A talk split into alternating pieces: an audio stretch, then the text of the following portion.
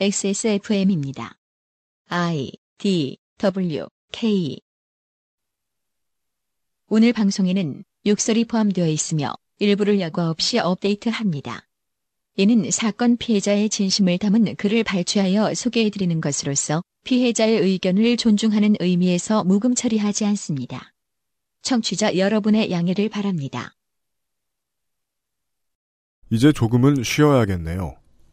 극단적인 생각을 하지 않으려 많은 노력을 했는데 너무 많이 힘들어 이제는 내려놓으려고요.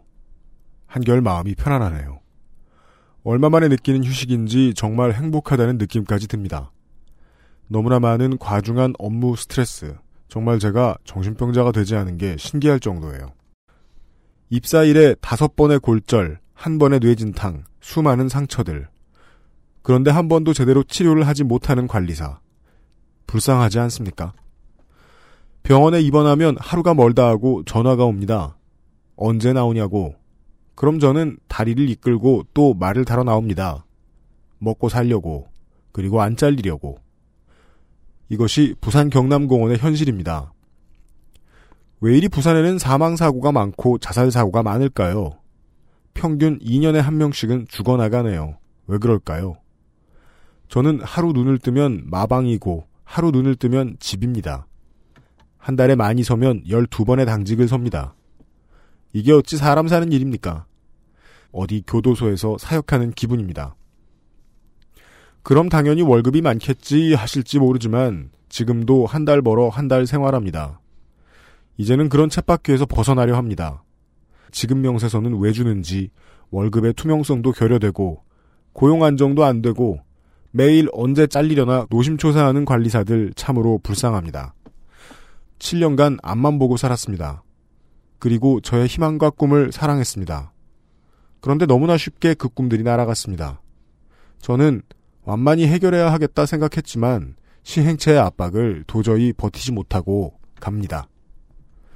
꿈과 희망이 사라지니 공허함만 남네요. 제 꿈까지 빼앗아 가려 하시네요. 가져가십시오.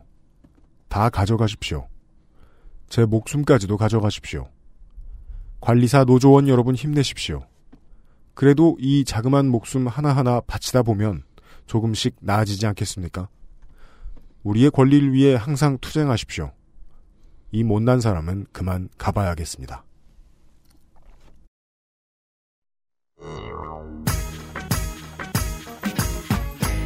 2011년 11월 9일 스스로 목숨을 끊으셨던 고 박용석 씨의 유서 중 일부입니다. 당시 나이 34시셨던 박용석 씨는 부산 경남 경마공원에서 마필 관리사로 일하고 계셨는데요.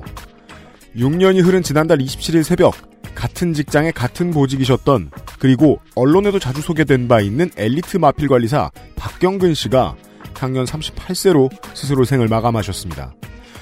같은 직장 같은 직군에서 처우 문제를 논하면서 목숨을 끊는 분이 복수로 나타난다는 건 슬픈 일이죠. 이번 주 그것은 알기 싫다에서 알아보겠습니다.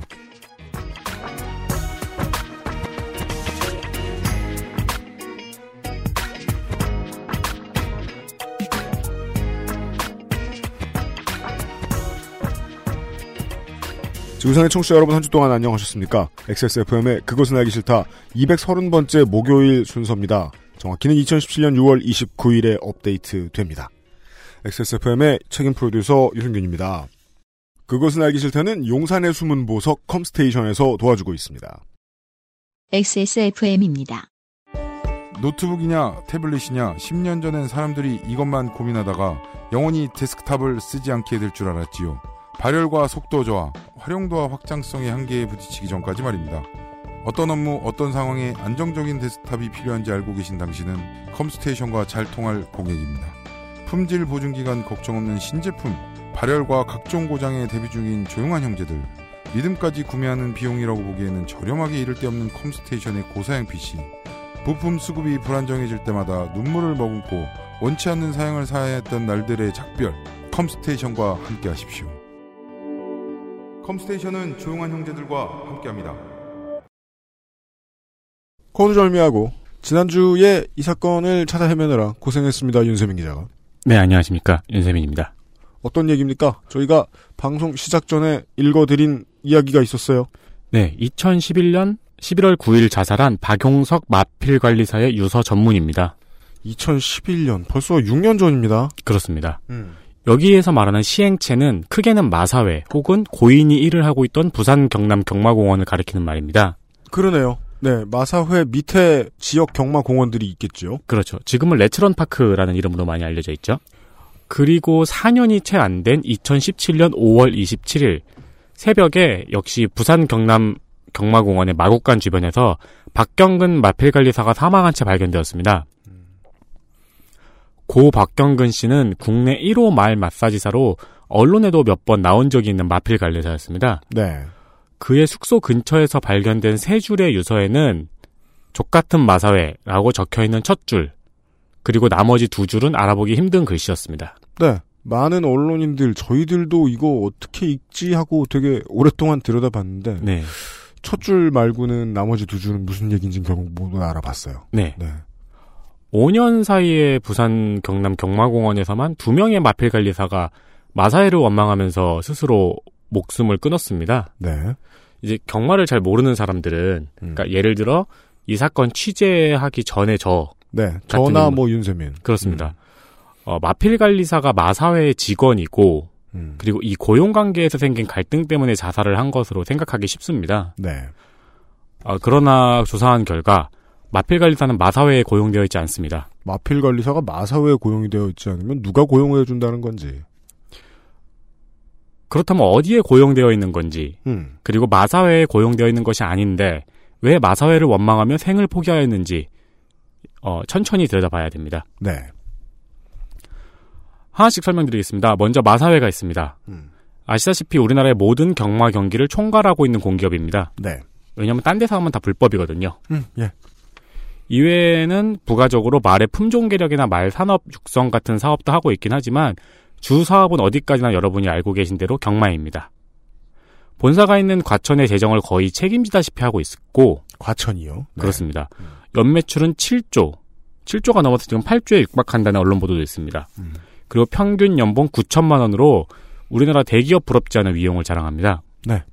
공기업 들어가고 싶어 하시는 분들 한전 한수원보다 더 좋아하는 곳이 예, 마사회입니다. 네. 그리고 마주가 있습니다. 마주는 예상하신 대로 경주마의 주인입니다. 네. 저도 이번에 알았는데 마주가 되려면 개인 사업자가 되어야 하더라고요. 이것도 원래 다 국가 소유였다가 언젠가부터 민간에 풀어졌더라고요. 네. 네. 그리고 이 마주들은 조교사라는 사람들에게 경주마 위탁 관리를 맡깁니다. 음흠. 조교사, 감독입니다. 아, 네. 음. 그러니까 마주들의 말을 위탁 관리하면서 경주마와 기술을 관리하여 경기에 출전시키는 사람입니다. 아, 예, 예. 네, 뭐 기승 전략이라든가 뭐 경기 전략 같은 걸 전반적으로 세우고 음. 말의 컨디션도 체크하고 이런 사람입니다. 음, 이 이름이 주는 조교사라는 직함이 주는 어감보다는 좀 높은 분 같군요. 네. 기수도 경기에 출전하려면 조교사와 기승 계약을 맺어야 하고요. 음. 그리고 조교사가 되려면 마사회로부터 면허 시험을 치러야 합니다. 네. 뭐 그렇다고 제가 지금 가서 시험 봐서 붙는다고 되는 게 아니고요. 기수 경력이나 기승 교관 경력, 조교보 경력 등이 필요합니다. 네. 그리고 이들 역시 개개인이 사업자 등록을 낸 사람들입니다. 네. 그, 뭐, 시험 없이 들어갈 수 있는 케이스도 없나 하고 보니까 몇백 승 정도 하면은 좀 간단해지는 것 같더군요, 절차가. 네. 한 500승을 한 기수는 면접 시험으로 네. 또 될 수 있다. 면접 시험만으로 어, 조교사가 될 수 있다고 하더라고요. 네. 그 뭐, 한 달에 하는 경기 몇 경기인가 살펴보면은 그 결코 쉬운 기록이 아니니까요. 네, 그렇습니다. 이 조교사들은 마주들에게 말을 위탁받고 그리고 마사회로부터 마방을 대부받습니다. 그리고 이제 이 경주마들이 경주에 나갈 수 있도록 하는데 이때 실질적으로 말을 관리하는 업무를 하는 사람들이 마필관리사입니다. 네. 마필관리사의 고용주는 조교사 혹은 조교사 협회입니다. 마사회가 아니라는 말씀입니다. 마사회의 경마시행 규정 시행세칙을 살펴보겠습니다. 3조 5항 관리원, 과로, 조교보 및 조교 승인 관리원을 포함한다. 과로. 이라함은 본회, 마사회가 고용 승인하여 각 경마장 조기협회 혹은 고용주체 이하 조기협회라 한다. 에 고용된, 고용된 자로서 마필의 사양, 조교, 보건 및 마사 관리에 관한 업무에 종사하는 자를 말한다. 고용 승인이란 단어가 눈에 띄지요. 아, 그러네요. 고용을 마사회가 하진 않지만 마사회가 조교사가 마필 관리사를 고용하는지 승인해 줄 수 있다. 네. 음. 근데 지금 말씀드린 이 세칙은 작년까지의 세칙입니다. 네, 올해는 현재 개정되어 있는데요. 이에 관련해서는 뒤에 추가로 설명을 드리겠습니다. 예. 마필 관리사는 말을 가장 가까이에서 관리하는 직업이다 보니 음. 생각보다 위험합니다. 네. 우리나라 전직군 평균 산재율이 0.6에서 7% 정도인데요. 네. 뭐 사실 이것도 말이 많지요. 음. 네, 산재 사망률은 높은데 산재율은 터무니없이 낮아서 네. OECD 평균 산재율이 한 3%가 조금 안 됩니다. 음. 그런데 마필 관리사의 산재율은 14% 정도입니다. 참전하는 미군보다 높은 수준인 것으로 저는 알고 있습니다. 이 정도면. 꼭 그렇지만은 않습니다. 아프가니스탄 전쟁 동안 미군은 83만 명 이상의 군인을 전장으로 보냈고 사망률은 0.25%, 부상은 2.5%되었습니다. 다만 복귀 후 스트레스 장애, 그로 인한 범죄, 자살 혹은 참전용사 가족 구성원의 스트레스 장애를 합하면 재해 비율은 30%를 훌쩍 넘깁니다. 모든 기업 활동 관련 인명피해 계산이 그렇듯 어디까지 인정하느냐가 문제지요. 네. 그러니까 전직군 평균 산재율의 20배가 넘죠. 이거는 어디에도 없는 사고율 같네요. 네. 그럼 돈의 흐름을 한번 살펴볼까요? 음. 먼저 마사회가 마주에게 상금을 지급합니다. 마주한테 먼저 가네요. 상금은. 그렇습니다. 이 상금은 순위에 따른 상금도 있고 그리고 이제 경주 협력금이라고 순위에 들지 않는다 하더라도 지급되는 금액이 또 있더라고요. 있어야 운영이 되겠죠. 네. 그럼 마주는 아까 조교사와 위탁 계약을 맺었잖아요. 네. 그러니까 조교사에게 위탁 관리비와 상금을 지급합니다. 음, 음. 네. 네. 그러면 조교사는 이제 마주한테 돈을 받았습니다. 네. 그럼 그 돈을 기승 계약을 맺은 기수와 음. 그리고 고용 계약을 맺은 마필 관리사에게 음. 급여 및 성과급을 지급하는 구조입니다. 자, 마사회가 한 번에 줄 수도 있는 구조인지는 저희가 아직까지는 잘 모르겠지만, 일단 지금은 최소 3단계입니다. 그렇습니다. 어, 마사회에서 마주에게로 돈이 한 번 가고, 마주에게서 조교사로 돈이 한 번 간 다음에, 최종적으로 말을 가장 많이 다루는 기수와 마필 관리사에게 돈이 간다. 네. 네. 이게 복잡하죠? 네. 그럼 여기서 원론적인 질문을 한번 해봅시다. 경마를 해서 돈을 버는 주체는 어디죠? 음, 마사회. 그렇죠. 그리고 경마를 시행하는 인력은 위에서 제가 말씀드린 분들이죠. 네. 때문에 이건 사실 밖에서 보면 외주화입니다. 필요 이상의 아웃소싱. 네. 네. 마사회에서 나오는 돈은 마주 조교사를 거쳐서 마필관리사에게 전달됩니다. 이런 사행 산업이 종사하시는 분이 모두 공무원 혹은 이제 공기업 직장인일 필요까지는 없겠습니다만 이렇게 산재율이 높으면 제도에 문제가 없나도 한번 생각을 해봐야 되니까요. 네. 근데 조교사와 마필관리사는 고용계약을 맺었다고 말씀을 드렸잖아요. 네. 그러니까 사실 성적과 상관없이 월급을 받으셔야죠. 그렇죠. 네. 그러니까 성적이 좋지 않아서 설사 조교사의 수입이 적다고 하더라도 여기서 조교사는 어떻게 보면 사장이니까요. 네. 고용계약은 고용계약이니까 마필 관리사는 매달 월급을 받아야 합니다. 사업이 위기에 처할 때 진짜 위기에 처해야 되는 개인은 사장이죠. 그렇죠. 그런 면에서 개인 사업자인 조교사가 느끼는 압박도 분명히 있을 겁니다. 성적이 안 나올 때. 그렇죠. 그러나 마필 관리사에게 이러한 구조가 의미하는 바는 고용 불안이죠. 크죠. 매출이 떨어질 때는 모든 걸 회사가 다 감당하든지 아니면 인력 감축을 하니까요. 그렇습니다. 그리고 위에서 말씀드린 구조 중에서 하나만 끊어져도 마필 관리사는 실직입니다. 끊어질 수 있다. 마주 혹은 조교사가. 그렇죠. 그 어떤 프로스포츠도 감독 겸 사장은 가끔 가다 있지만 모든 감독이 사장을 하지는 않거든요. 네. 게다가 그 감독이 사장을 한다 치죠. 그럼 감독이 잘리면 새 사장이나 새 감독이 와서 고용 승계를 해야지. 그렇죠. 그리고 일부만 물갈이를 하든가 선수에. 근데 이건 선수도 아니고 마필 관리사면 정규직인데 그 팀의 그냥 고정 멤버인데 끈이 하나 끊어지면 마필 관리사도 직장을 줄 수 있다. 그렇습니다. 그래서 서울의 경우에는 협회와 협회가 계약을 합니다. 협회와 협회요. 네. 마주들은 조교사 협회와 계약을 하고 아 조합이 있군요. 그렇습니다. 조교사 협회는 마필 관리사 협회와 계약을 합니다. 아 최종 단계의 노동자들 직군도 조합이 있네요. 그렇습니다. 그래서 급여도 조교사 협회와 마필 관리사 협회에서 정합니다. 음 그렇죠. 네. 그리고 기본급과 성과급의 비율은 9대 1. 이 구조에서 마필 관리사는 어느 한 조교사하고 고용계약이 끊어져도 협회를 통해서 바로 다른 조교사와 연결될 수 있습니다. 아, 조합일 수도 있지만 에이전트의 역할도 해주는군요. 네, 그렇습니다. 그렇기 때문에 직업의 불안정성을 상당 부분 개선한 구조죠. 네, 아무리 봐도 대체가 쉽지 않은 전문직 직군이다 보니까 예, 이런 보장은 필요할 것 같은데. 그렇습니다. 실제로 그 마필 관리사의 채용도 협회에서 합니다. 음, 네. 예. 그러나 사고가 일어난 부산 경남의 경우는 다릅니다. 협회가 아니고 각각 개인 고용 구조입니다. 당연히 고용계약서의 내용도 각각 다르겠죠. 아, 여기서부터 문제가 생기는군요. 그렇습니다. 그리고 아까 조교사의 수입과 상관없이 관리사들에게 월급이 나가야 된다는 말씀을 드렸잖아요. 그렇다면 사용자의 입장에서 이 리스크를 없앨 수 있는 방법이 무엇이 있을까요?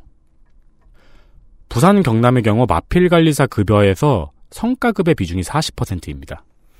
자, 성과급이 올라간다는 건 그 직업이 불안정해진다는 걸 곧바로 의미한다는 건 박근혜 정부를 거치면서 많은 분들이 이해하실 수 있는 문제죠. 네. 그러니까 이제 조교사의 수입이 불안정할 경우, 즉 사장의 수입이 불안정할 경우 음, 자신이 데리고 있는 직원들의 급여에서 성과급의 비율을 높이면은 음. 사장의 불안정성을 어느 정도 네. 메꿀 수 있죠. 성과급을 높인다는 게 아니라 성과급의 비율을 높인다는 거라서 말이죠. 그렇습니다. 실질임금이 떨어진다는 얘기죠. 네. 그래서 부산 경남 마필 관리사의 기본 급여는 200만 원이 채 안 된다고 합니다. 세상에 하나밖에 없는 직업인데 이상하네요. 네. 그러니까 어 170만 원 정도, 100만 원 후반대 가 많이 있고요. 네. 그 중에서는 뭐 120만 원대 정도도 있고 음. 심지어는 그 이하도 발견되었다고 합니다.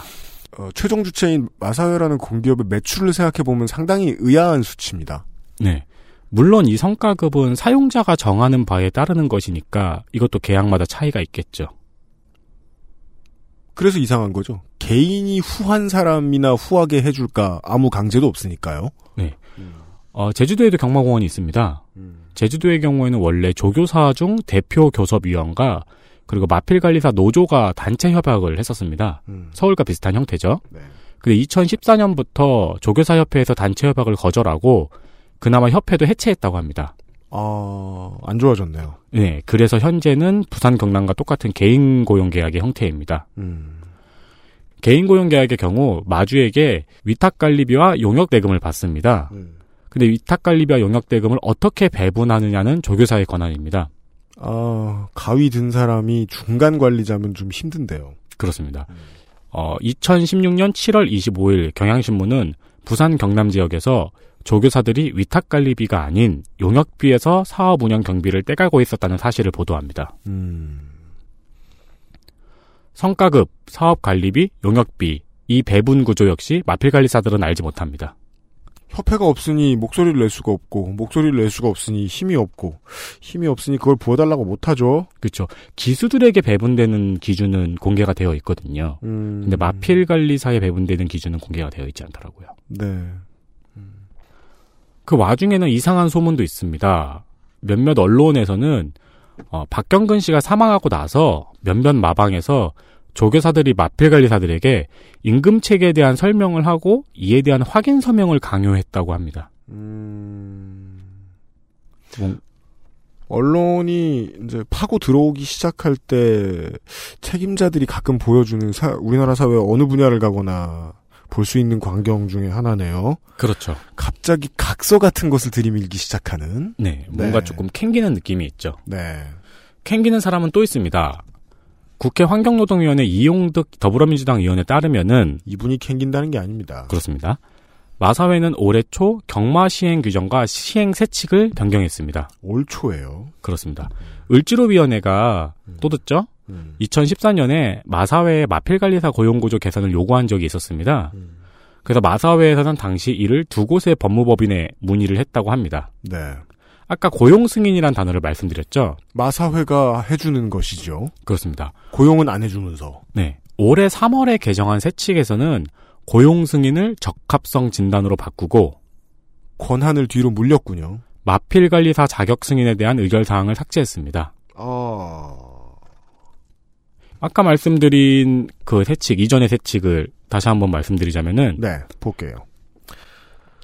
관리원이라 함은 마사회가 고용 승인하여 각 경마장 조기협회 또는 고용주체에 고용된 자로서 마필의 사양, 조교, 보건 및 마사 관리에 관한 업무에 종사하는 자를 말한다. 자, 마사회가 고용 승인하여라는 문장 기억해 주세요. 네. 그리고 이제 올해 3월에 바뀐 세칙입니다. 말 관리사로 종사하려는 사람은 경마의 공정성 확보를 위해 회장에게 자신에 대한 적합성 진단을 신청하여야 한다. 문장이 완전히 바뀌었네요. 단어 하나만 바뀐 게 아닙니다. 네. 심지어 주어가 바뀌었습니다. 앞의 문장은 마사회가 고용 승인했는데 뒤에 문장은 이 일을 하려는 사람이 적합성 진단을 신청합니다. 네. 행동의 주체가 바뀌었죠. 네. 법무법인의 상담받은 티는 풀풀 납니다. 네. 이 법무법인 두 구동의 한 곳의 의견서를 살펴보면은 면허 행정 범위를 다소 넘는 요건 규정들이 사용자성 인정에 불리하게 작용할 것으로 보인다. 음, 현 규정상 다소 오해 소지가 있는 내용을 변경 삭제함으로써 사용자성에 관한 의심을 상당히 해소했다. 음.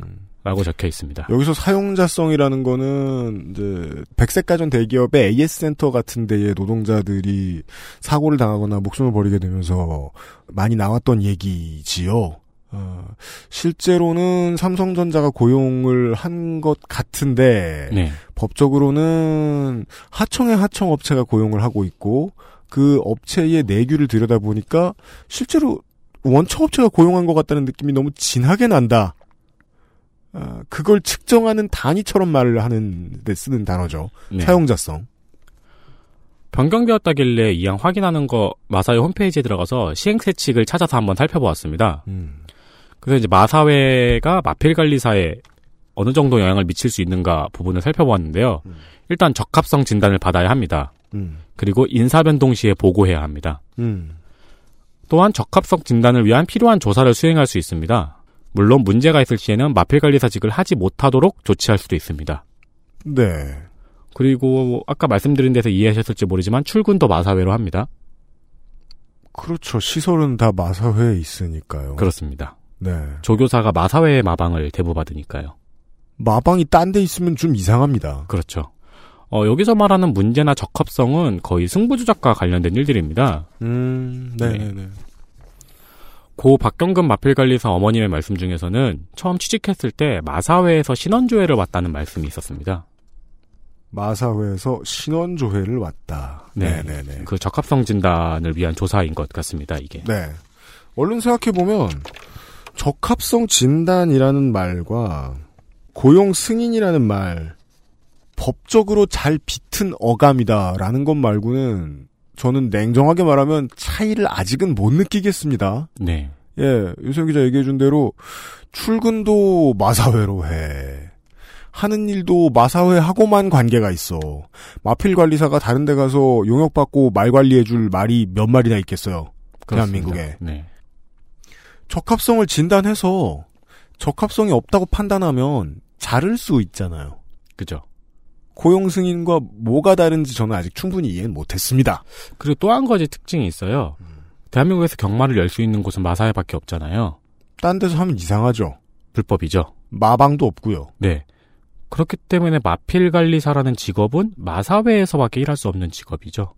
네. 네. 아, 물론 이제 말을 관리하는 여러 다른 이제 농장도 있고 뭐 여러 다른 곳이 그럴 수 있는데 있는데. 네, 이쪽 마필 관리사는 경주말을 위한 마필 관리사로 전문화되어 있는 분들이니까요. 네 네, 맞아요. 음. 이게 이상하다고 자꾸 말씀드리는 이유는 앞에 이제 2011년의 사고 혹은 2017년 얼마 전에 있었던 박경근 씨의 사망 사고 요런 것들 하고는 관련이 이렇게 있는 겁니다. 대기업들하고 똑같습니다.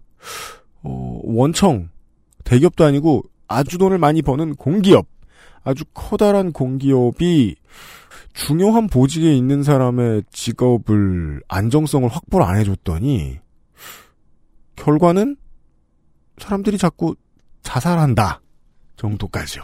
네. 네. 그 정도를 정리를 해드렸습니다. 어, 광고 듣고 돌아와서 어, 나머지 얘기를 좀 말씀드리죠. 그것은 알기 싫다는 건강한 라이프 스타일 파트너 아임닭에서 도와주고 있습니다. XSFM입니다. 아이 참 과장님 아임닭 큐브잖아요 국내산 현미가 들어가서 정말 부드럽고 다이어트에 딱이라고요 질리지도 않고 먹기도 간편해서 요즘 다이어트 하는 사람들은 다 이거 먹어요. 닭가슴살을 가장 맛있고 간편하게 먹는 법 프리미엄 safe food 아임닭 컴스테이션은 조용한 형제들과 함께합니다. 순하고 좋은 것만 먹어야 할 우리 아이 영양 간식을 찾고 있다면 프리미엄 safe food 아임닭 옛날에는 마주가 없고 그냥 국가 소속의 경주마들만 있었던 시절이 있었다는 말씀을 잠깐 드렸습니다. 네. 어, 마주가 생겼습니다. 생각해보면 이게 전통적인 방식에는 더 어울립니다. 누가 가지고 있는 어떤 말. 그러니까 스포츠란 영역으로만 생각하면은 더 어울린 다고 생각할 수 있죠. 네, 무슨 뭐 프로스포츠에 뭐 구단이 몇십 개 이렇게 있는데 그 구단이 다 국가 소유다. 이건 이상하지 않습니까? 그렇죠. 국가가 운영하는 건 뭐 상무나 경찰청이면 됐지. 마주가 다 독립돼 있고 그들이 사업자인 것 정도까지는 이해됩니다. 당연히 그리고 마주가 스탭들을 고용을 해야겠죠. 어, 말도 관리를 해줘야 될 거고. 그래서 마사회 가 움직이는 사업은 마주와 기수와 조교사와 마필관리사가 없으면 돌아갈 수 없네요. 물론 다른 행정을 열심히 해주시는 마사회에 많은 훌륭한 정직원 정규직들이 계시겠지만 최소한 요게 있어야 움직이겠죠. 그리고 지금 제가 말씀드린 이 마주, 조교사, 기수, 마필관리사는 고용된 사람은 마사회에는 아무도 없어요. 그렇습니다. 예. 마주는 이제 비교적 마사회한테 직접 받으니까 좀 투명한 돈을 받을 거고요. 네. 승리를 해도 승리를 하지 못해도 승리하지 못해도 돈을 받아야 되는 이유는 말씀드렸습니다. 그리고 마주가 조교사에게 돈을 주는 것까지도 이해가 되는데 아, 이게 두 단계를 거쳐서 가장 중요한 기수와 마필 관리사에게 돈이 넘어가다 보니까 계약서가 자기 마음대로고 떼먹고 싶으면 떼먹는 분들도 종종 계시더라. 네. 근데도 이 직업에 관심을 가져보셨던 분들은 아실 거예요. 이 직업은 못 구해서 어려운 직업이죠. 거의 이거 한번 뽑으면은 10대 1은 우습게 넘어가는 인기 직장으로 알고 있습니다. 마필 관리사는. 네. 네. 되기가 상당히 힘들죠. 네. 그런데도 실제 책임을 져야 할 가장 위쪽의 주체 마사회는 되게 마필 관리사에게 상당히 많은 권한을 가지고 있고 특히나 부산 경남이나 제주의 경우에 상당히 많은 권한을 가지고 있고 책임은 별게 없어 보입니다. 요런 걸 설명을 해드렸습니다. 지금까지요. 그러니까 사실 우리가 알고 있는 마필 관리사라는 직업은 서울 소속의 마필 관리사에 대한 설명이 많아요. 그래요? 네. 음. 급여 차이가 엄청나게 나거든요. 아 알겠습니다. 그렇겠네요. 앞서 말씀드렸듯이 이 정도 권한을 가지고 있지만 고용 주체는 아니입니다. 마사회는요. 네. 이 경우 실무에서 마사회가 어떤 영향을 미치는지 그리고 협회가 아닌 경우 조교사의 권한이 절대적으로 보입니다. 지금은 음. 이 경우 마필 관리사의 업무 환경은 어떤지 또한 현장에서 욕설과 같은 가혹행위는 없는지 이런 상황들은 실무자에게 들어야 하는 인사이드죠. 그렇죠. 네. 네. 인터뷰에서는 이 모든 상황들이 다 있다고.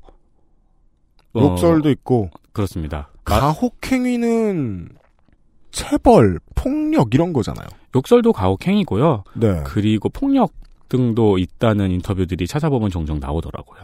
음. 네. 네. 그러니까 신원을 밝히지 않은 마필 관리사들의 인터뷰들인데요. 어, 말 그대로 신원을 밝히지 않은 인터뷰여가지고 제가 그렇게 비중을 두어 설명하진 않았습니다. 알겠습니다. 현재 마필 관리사 노조는 마사회가 마필 관리사를 직접 고용하라고 요구하고 있습니다. 음. 실제로 고인의 어머니는 박경근 씨가 마사회 직원인 줄 아셨다고 합니다. 보통 자식들이 부모한테 복잡한 얘기는 잘 안 하죠. 그렇죠. 네. 네. 아까 말씀드린 것처럼 취직할 때도 마사회 보안과에서 신원조회가 왔다. 그래서 나는 아들이 마사회 직원인 줄 알았다. 음. 고 하셨습니다. 인사과면 인사과지. 이름이 뭐 그래. 보안과는 뭐야. 아마 그 승부조작 관련 문제 때문에 그렇겠죠. 어, 네. 알겠습니다. 어머니는 마사회 측에서 고용구조 문제를 인정하고 진정으로 사과할 때까지 장례를 치르지 않겠다고 하면서 민주노총의 모든 절차를 위임했습니다. 네, 현재까지 그렇습니다. 그렇습니다. 그러면서 마사회 부회장이 찾아와서 민주노총 때문에 장례를 치르지 못하고 있다라는 한 말을 두고 고인의 아, 마사회의 부회장이 와서 그 박경근 씨 어머님께 그런 얘기를 했대요. 네 면전에서 그렇습니다. 예, 그래서 이 어머니께서 언론에 제일 먼저 찾아온 사람이 양정찬 공공운수노조 부산 경남 경마공원 지부장이다라고 하시면서 내가 직접 민주노총에 도와달라고 했다고 말했습니다. 아, 마사회 부회장은 거의 뭐 그냥 돌려보내셨군요. 그렇죠. 음, 네. 네. 그 저희가 앞에 어, 이야기의 순서를 좀 바꿔서 얘기를 해드렸습니다. 일단은 저도 윤세민도 마장에 가본 적이 없기 때문에요. 그렇죠. 예. 일단 이 사건의 배경을 우선 좀 알려드렸고요. 지금 일어나고 있는 일들에 대해서는 오늘 시간은 짧게만 좀 정리를 해드리죠. 네. 사망한 박경근 마필관리사는 지난 5년간 노조 대위원이었습니다. 음. 어, 평소 마필 관리사의 처우 문제에 대해서 고민이 많았다고 합니다. 음, 그러면서 이제 뭐 집에서 어머니나 아니면 아내분께 음. 이제 마사회의 문제점 같은 걸 많이 말씀하셨다고 합니다. 네. 숨지기 열흘 전에는 어, 당시엔 아직 행정관이 아니었던 은수미 씨에게 네. 노조 탄압 문제와 관련하여 전화를 걸었다고 합니다. 음, 그래서 이 문제가 생겼을 때 CBS 라디오에서 은수미 행정관이 먼저 이 이야기를 꺼낼 수 있었던 거군요. 네, 그렇습니다. 다만 전화 통화가 안 되었다고 하더라고요. 음, 맞아요. 전화 못 받았다는 말씀 들었습니다. 네. 음.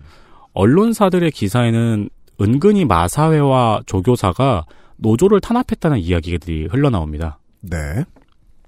한 마필관리사는 조교사가 마필관리사에게 강제적으로 노조 탈퇴서를 강요해서 관리사들이 탈퇴서를 썼다는 이야기가 있고 음, 그리고 노조에서도 노조 탄압이 있었다고 주, 장합니다 네. 음, 그죠. 노조 탈퇴라라는 강요가 들어오면 조합원들은 둘 중에 하나죠. 거기에 맞춰서 각서를 쓰든가. 네. 아니면은 다시 조합에 돌아가서 아 형님 오늘 이런 얘기 들었다고 얘기를 해주든가 다시 정보를 나누든가 둘 중에 하나겠죠. 양전찬 지부장은 네, 부산 경남 경마공원 지부장이시죠. 네 그렇습니다. 이분도 마필 관리사. 네. 네. 노조비를 납부하는 명단이 유출되면서 개별 노조원이 탈퇴 압박을 받았다고 합니다. 개별 노조원이 탈퇴 압박을 받았다. 네, 그래서 원래 250명의 노조원이 1년 사이에 60명만 남았다고 하면서 이 조직적인 압박 없이는 이런 일이 발생하기 힘들다고 이야기했습니다. 거의 지금 어떻게 되죠? 4분의 1 네, 4분의 1 수준. 보다도 더 줄어들었네요. 그렇죠. 이거야말로 둘 중에 하나잖아요. 노조 간부들이 갑자기 엄청나게 신뢰를 잃을 짓을 했든지 음. 아니면은 탄압이 있었든지. 근데 노조 내부에서 노조 전임자들이 신뢰를 잃는 짓을 했다고 해서 노조를 탈퇴하진 않아요. 그렇죠. 만약에 그런 이유였다면 노조를 탈퇴해서 복수 노조를 만들죠. 네. 예. 이건 상상할 수 있는 이유가 지금까지는 하나밖에 없는데요. 그리고 뭐 갑자기 사측이 좋아졌다고 막 상황을 가정하기도 힘든 게 그렇죠. 그 이 지금 마사회 직접 고용 문제, 이 복잡한 고용 구조 문제를 마필관리사들은 굉장히 오랫동안 싸우고 있거든요. 한편 마사회는 경마의 경쟁 구조와 공정성을 위해서 직접 고용은 불가능하다는 입장입니다. 음. 또한 개인 사업자의 노사 문제는 마사회의 책임이 아니라는 입장입니다. 우린 몰라요로 읽히죠. 그렇죠. 심지어 제가 어, 뉴스 기사 인터뷰들을 보다가 음성 변조된 한 마사회 관계자는 그건 사실 노동부 책임이잖아요라는 발언도 있더라고요. 그건 우리를 와서 벌해주세요라는 뜻임을 왜 이해를 못하고 얘기를 할까요? 그러니까 자기네 사업장이 아니고 개인 사업장의 문제라는 거죠. 특이합니다. 네. 부산 경남 경마장의 자살 사고는 마필 관리사만의 문제는 아닙니다. 아까 말씀드렸죠. 마주도 개인 사업자입니다. 음, 조교사도 개인 사업자입니다. 음. 기수도 개인 사업자입니다. 아, 좀 경마를 하는 시행 경마를 실제로 시행하는 모든 요소들이 경마를 실제로 시행하는 모든 사람들은 정규직 고용된 사람 없네요. 네. 음. 2005년에 기수 이모 씨, 2010년에 기수 박모 씨가 경쟁 구조 속에서 신음하면서 자살을 택했습니다. 이게 모두 부산 경남 경마장에서 일어난 일이에요. 음. 기수의 자살과 마필관리사의 자살이. 아까 과거에는 모든 말들과 모든 그 인력 자원이 마사회에 소속되었다고 했었죠. 음. 네. 이게 바뀐 게 1993년입니다. 음. 1993년에 개인 마주제를 시행하면서 이렇게 바뀐 건데요. 음. 이 이후로 기수 역시 조교사와 계약을 하는 개인 사업자의 형태로 바뀐 것입니다. 음. 그리고 말씀드렸듯이 이게 가시적으로 쉽게 보이는 게 네, 서울의 형태와 부산의 형태와 제주의 형태가 각각 다르잖아요. 네. 근데 기수의 자살 사고와 마필관리사의 자살 사고가 부산에만 몰려 있다는 것 음, 네. 쉽게 판단이 가능한 부분이죠. 대강을 소개를 해드렸습니다. 아, 박경근 씨의 사망 사고와 관련된 것이었습니다. 어, 이런 스포츠가 어딨어요. 보통의 시사 프로그램들은 돈 많이 버는 회사면 직접 고용해서 뭐 직업의 안정성을 보장해라 라고 할지도 모르겠는데 전 스포츠 팬으로서는 거기에는 살짝 동의하긴 힘듭니다. 인기 스포츠는 돈을 많이 벌잖아요. 네.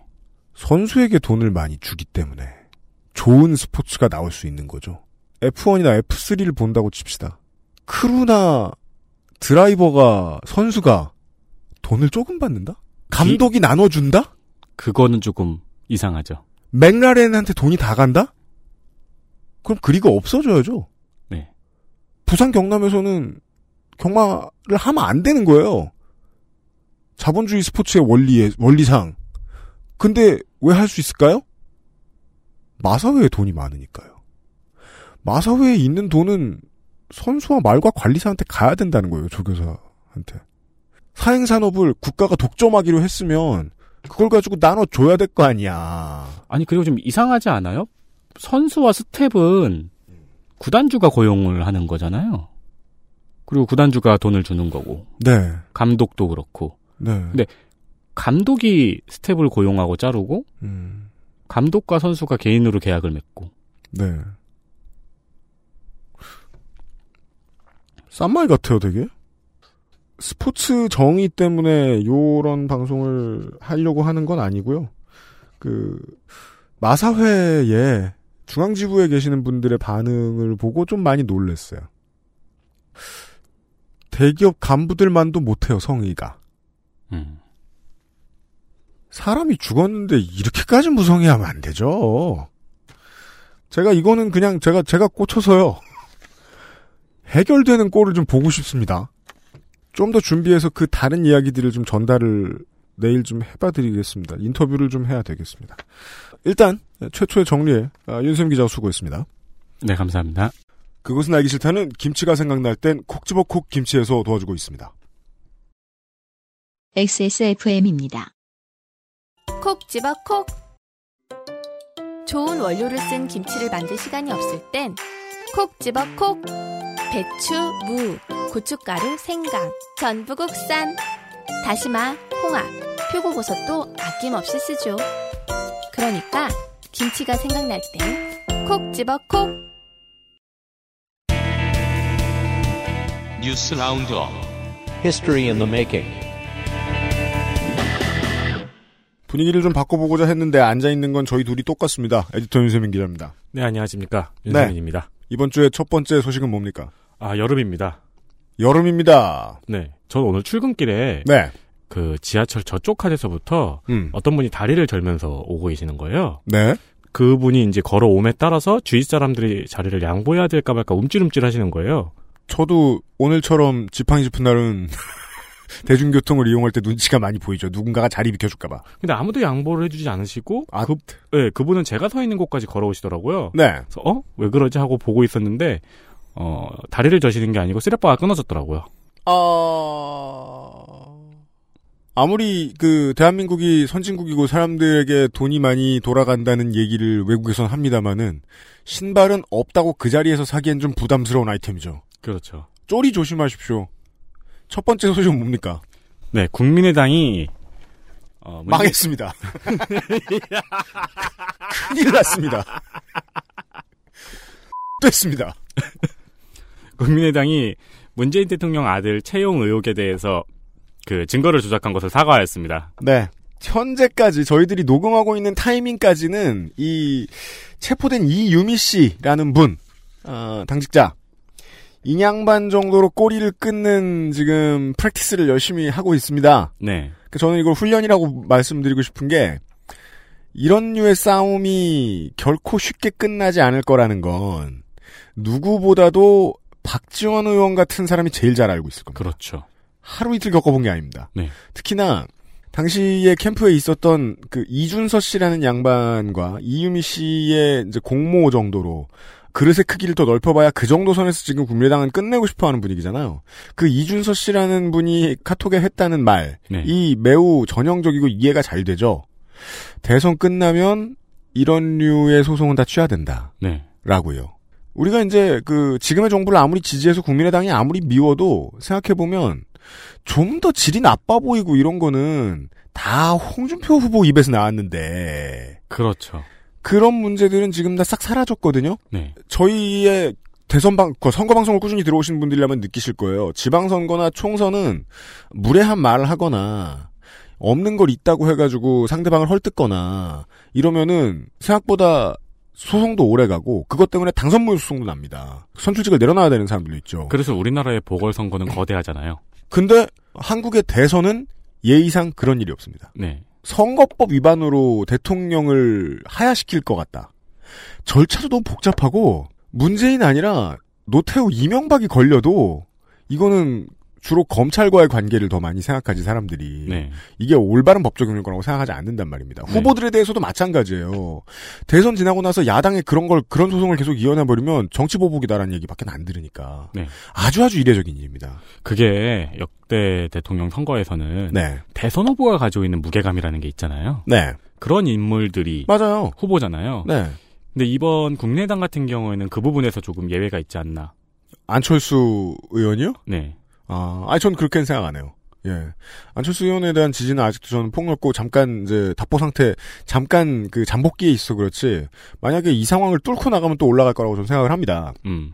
좀 그렇게는 안 보는데, 다만, 국민의당은 지금까지 이제 눈치를 보고 있다가, 결정적인 자신들이, 아, 이거 dead sign이구나, 라고 보았던 부분은 검찰이 아마 사전에 흘려주지 않았나. 우리 지금 잡으러 갑니다. 하나. 네. 라는 얘기. 네. 다른 어떤 건 몰라도 불구속 기소 뭐 이 정도만 해도요 언론에 크게 안 날 수 있어요. 근데 체포 이건 사전에 알았던 것 같아요. 음. 그게 아닌 이상 사과까지는 안 가거든요. 근데 사과하는 액션도 되게 순진했어요. 사과해서 끝날 수 있을 거라는 생각을 누군가가 한 거죠. 네. 체포로 넘어갈 정도면 지금 여당은 봐줄 생각이 하나도 없는 겁니다. 이건 정의의 이름으로 꼭 하는 건 아닙니다. 지방선거 이전에 정계 개편을 어느 정도 지금 큰 그림을 짜고 싶은 거라고 저는 봐요. 그러니까 90년대 정치를 보던 상식으로는 97년 대선이 지난 다음에 민주당의 국회의원 몇 명을 자민련에 빼줬어요. 네. 교섭단체 하라고. 왜냐하면 DJP 연합이었으니까. 그런 방식의 정계 개편 정도 생각하는 게 아닌가. 음, 음. 이런 지금 사망 플래그가 떴으니까 배를 옮겨 탈 멤버 몇을 받겠다는 정도? 그러니까 지금 되게 바쁘게 머리를 굴려야 되는 시기잖아요. 네. 네.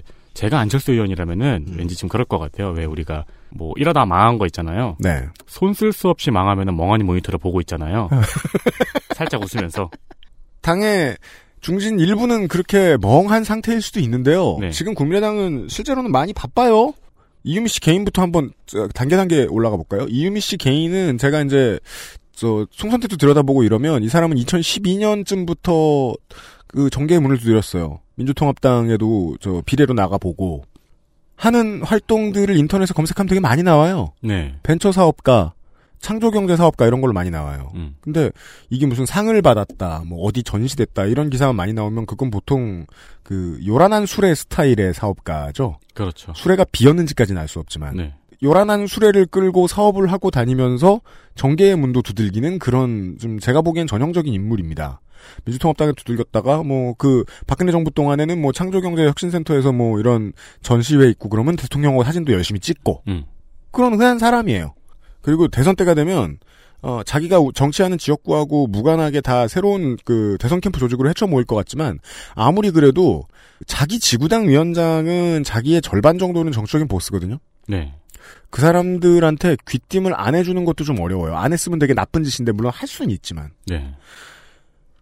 이 이유미 씨라는 사람이 그동안 공천 두 번 넣었던 여수 갑의 국회의원이 이용주 의원입니다. 그렇습니다.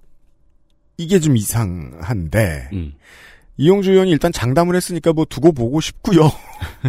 예. 싸움은 이제 시작이거든요. 국민들은 안 도와줘요. 일단 그렇죠. 이런 류의 바보 같은 의혹은 박원순 시장 때 한번 지금 대통령의 핵심 지지층이 한번 겪었어요.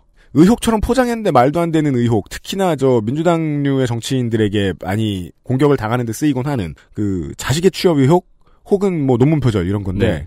18대 대선 때 안철수 당시 후보가 그 변희재 씨 같은 분들을 통해서 진탕 겪으면서 네. 그거 한 번 단련됐고요. 지금의 핵심 지지자들은 아, 박원순 시장을 통해서 또 한 번 단련됐고요. 어차피 안 될 상품이었어요. 지금 국민의당은 한 번 더 이걸 한번 밀어넣어 볼까.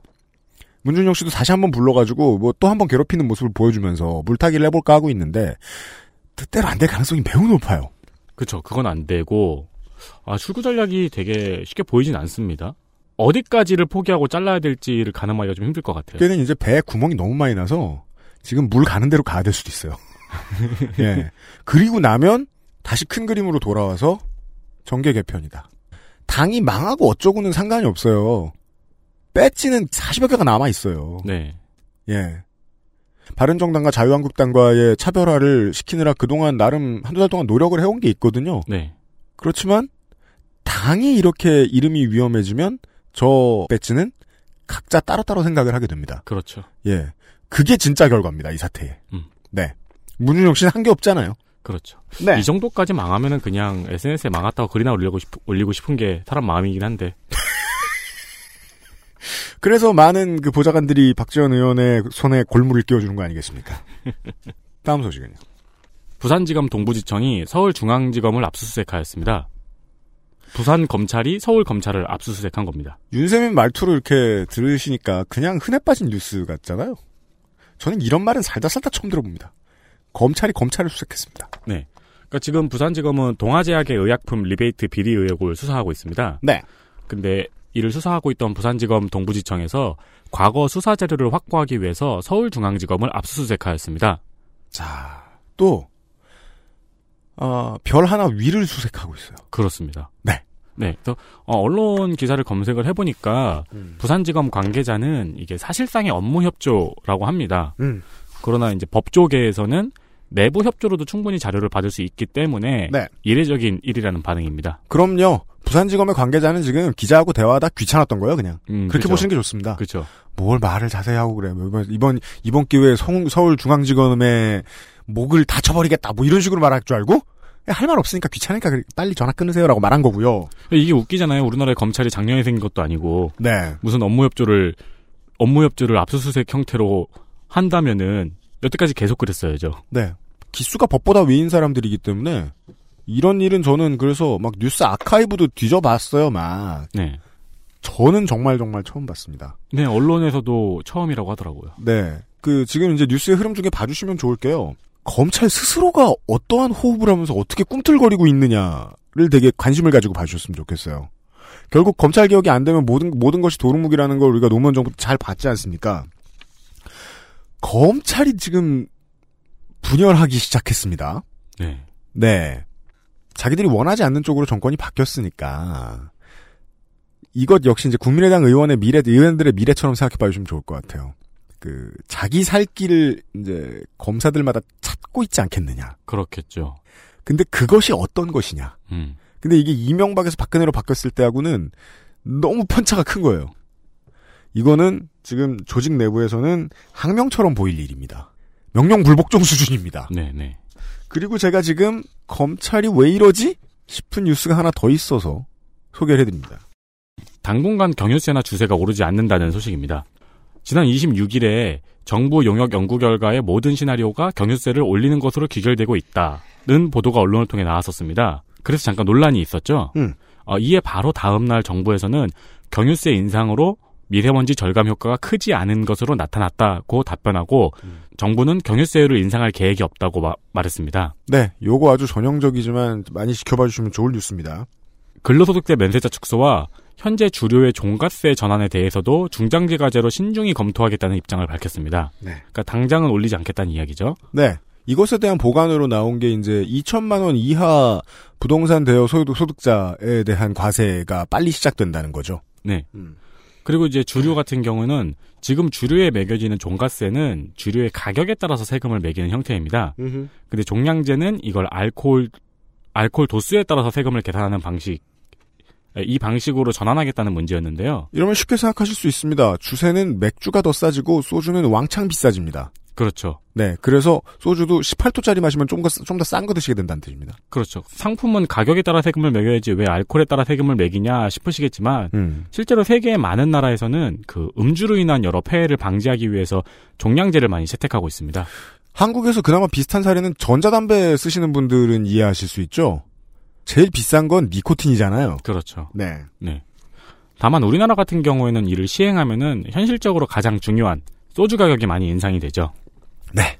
그렇기 때문에 장기적으로 신중하게 검토하겠다는 입장입니다. 음, 정부 용역 연구 결과가 나온 거잖아요. 네. 근데 정부 용역 연구 결과를 보자마자 정부가 그렇게 하나요? 게다가 이거를 꾸준히 진행해 왔고 아, 이렇게 세금을 매기겠다는 의지를 오랫동안 보인 건 박근혜 정부예요. 그렇죠. 저희 방송에서도 작년에 이야기를 몇 번 했었죠. 그리고 새로 들어온 이 정부가 한 달 만에 이걸 덤탱이를 쓰고 중단하겠다 그랬어요. 그러면 사실상 주류 종가스하고 경유세에 대한 논의는 문재인 정부가 한 건 그동안의 걸 안 하겠다밖에 없어요. 그렇죠. 근데 이걸 그동안 문재인 정부가 다 해왔던 것처럼 뒤집어 씌웠어요. 그러니까 원래 기사 제목은 음. 박근혜 정부 때 추진되고 있던 증세 문재인 정부가 안 하기로 했다. 음. 라는 식으로 기사 제목이 나와야 되는 거잖아요. 저는 물론 탁현민이 인간적으로 싫어요. 갑자기요? 꾸준히. 지금은 갑자기 태어났지만 네. 다 얘기가 관련이 있어요. 그 사람은 제가 이 업계에서 본 사람 중에 가장 요란한 빈수레예요. 음. 지금 그대로 유임돼봤자 도움이 안 되거나 또 사고를 낼 거라고 전 믿어요. 문제는 온라인에서 탁현민 갖고 싸우고 있을 때 네. 1차적 싸움은 재래 언론과 온라인 여론의 그 전장 선점 싸움인데요. 네.